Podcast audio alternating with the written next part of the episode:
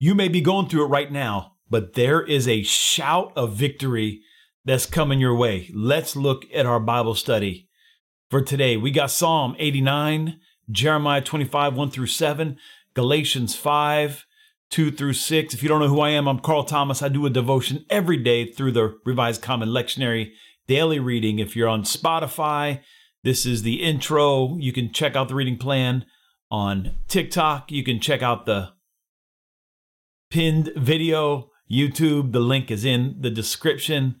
Wherever you kept checking this out, follow along. Let's look in the Word what God has for you today. We look in Psalm 89. Check this out. I don't know if you've ever seen this before. Let's take a look. He says, I will sing of your loving kindness. I will sing of the loving kindness of the Lord forever. To all generations, I will make known your faithfulness with my mouth. For I have said, loving kindness will be built up forever. In the heavens, you will establish your faithfulness.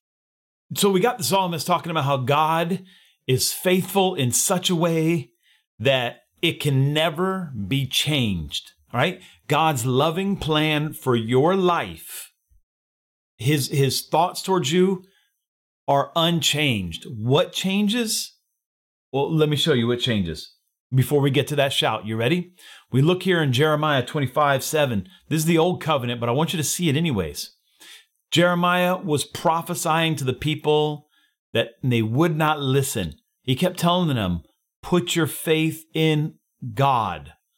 Put your hope in God. Stop worshiping other gods. Finally, through the prophet, the Lord says this Yet you've not listened to me, declares the Lord, in order that you might provoke me to anger with the work of your hands to your own harm. What? Wait, what? God's like, listen, if you will just listen, you're going to walk into the blessings of God, the peace of God, the favor of God, the breakthrough of God.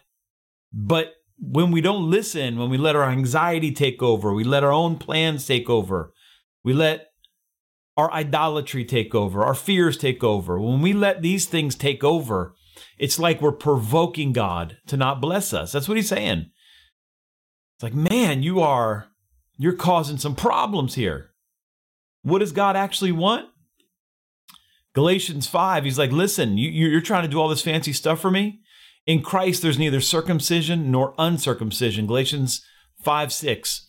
Circumcision means, nor circumcision, uncircumcision means anything, but faith working through love.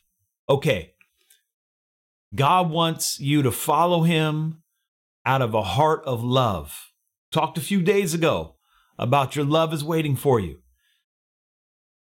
God wants us to follow him out of true love, out of a love that bubbles up from our heart, what happens when that happens? Watch this. Watch this.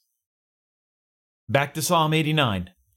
How blessed are the people who know the joyful sound.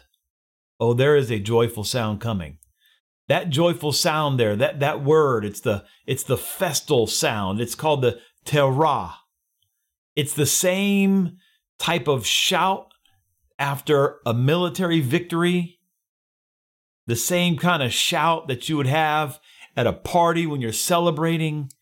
It is a shout knowing that you have overcome and you are free. That's what's coming for you as you stay faithful to God. If you saw this by divine appointment today, I want you to stay faithful to God today and get ready for that festal shout, that joyful sound that's coming your way. God bless you. If you if you found this encouraging at all, do me a favor, give me a like and a follow. Subscribe. I'll see you again tomorrow.